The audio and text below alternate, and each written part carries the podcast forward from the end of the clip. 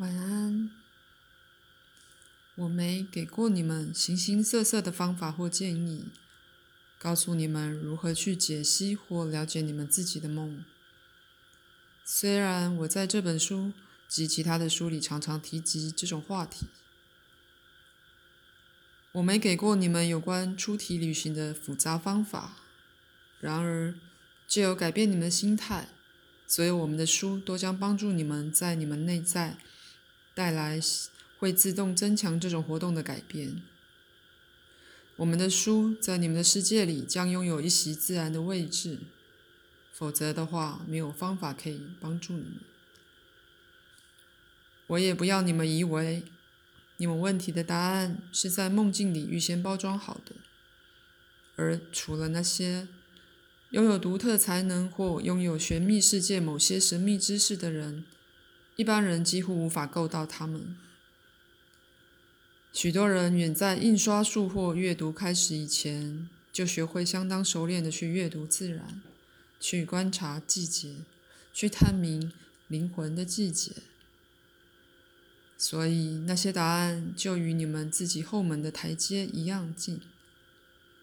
因为在你们存在的门槛上，你们自动站在那知识的中心，你们从未在事件的外缘。不论你们的境况，你们在人生中的状况，你们的专长或你们的信仰，在你们自己的门槛上，你们是站在所有实相的中心。因为在你们的中心，所有的存在交汇，在每一处。你们是所有存在的一部分，而他们是你们的一部分。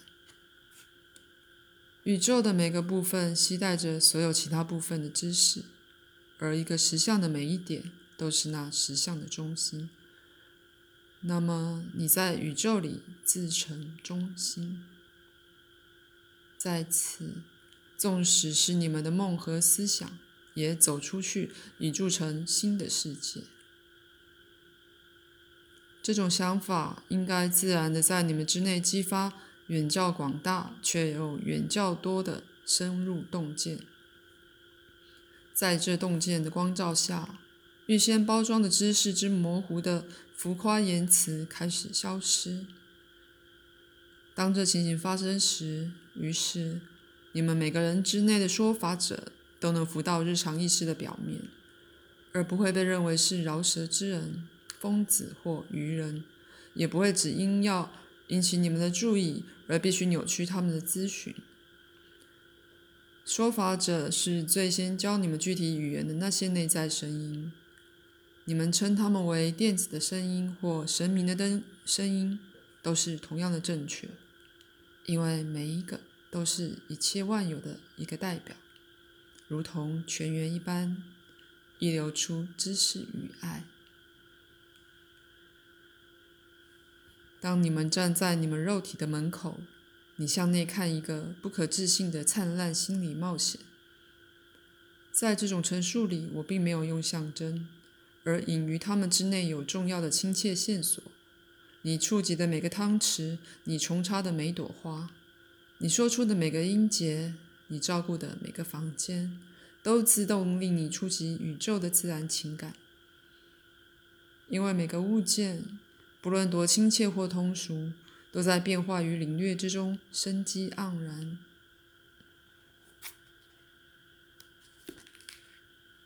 所以，我并不要你们集中努力去记住感知其他实相的方法，而是去了解这种洞见是处处唾手可得的。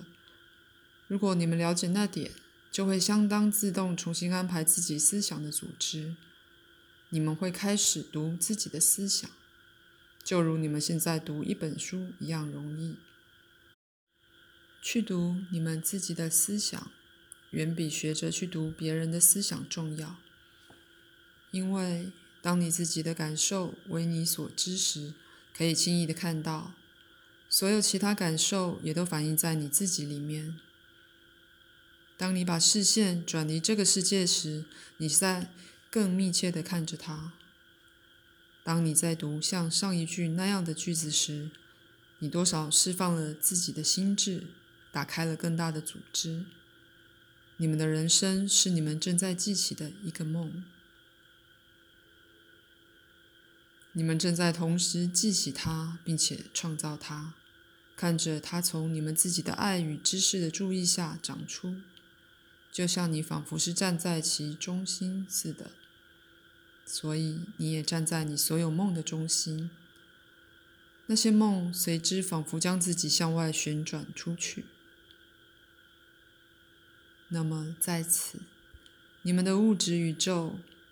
始自一个在做梦的中心。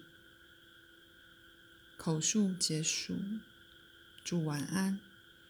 当然，虽然你们也期待一些亲切的客，他们就快来了。